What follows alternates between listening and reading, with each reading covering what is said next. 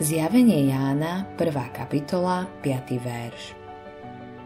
Ježiš Kristus, ktorý nás miluje, ktorý nás svojou krvou oslobodil od našich hriechov.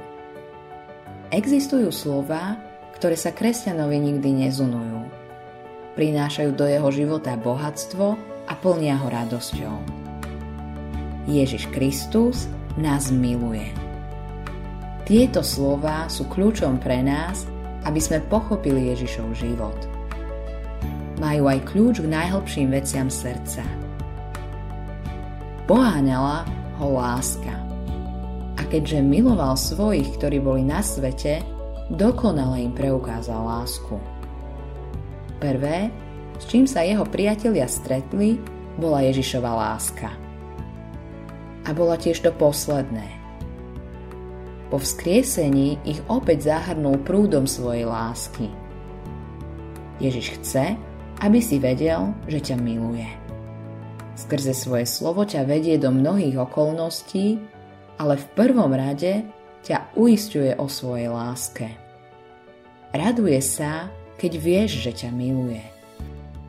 Môže byť zdravé dívať sa dopredu. Pre kresťana je dobré, keď je realistický. Božie slovo nás nenecháva na pochybách, že nás čakajú zápasy a problémy. Napriek tomu si musíš dávať pozor, aby tvoju myseľ nepremohli skúšky, ktoré ťa čakajú. Odpočívaj vo viere, že ťa cez ne Pán prevedie a nech ti slovo o Ježišovej láske dáva slobodu konať. Nik a nič ťa nemôže oddeliť od Kristovej lásky. Obklopuje ťa za každých okolností. Poniesie ťa až do neba. Keď uvidíš Ježišovu tvár, budeš premožený.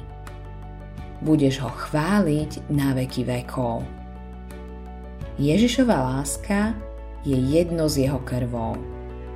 Práve krv je znakom, ktorý odstráni všetky tvoje pochybnosti, že si pre neho vzácny.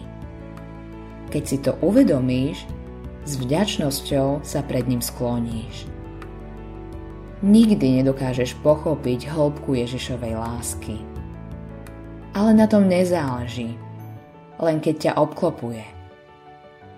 Znamená to, že tvoje hriechy už nie sú na tebe.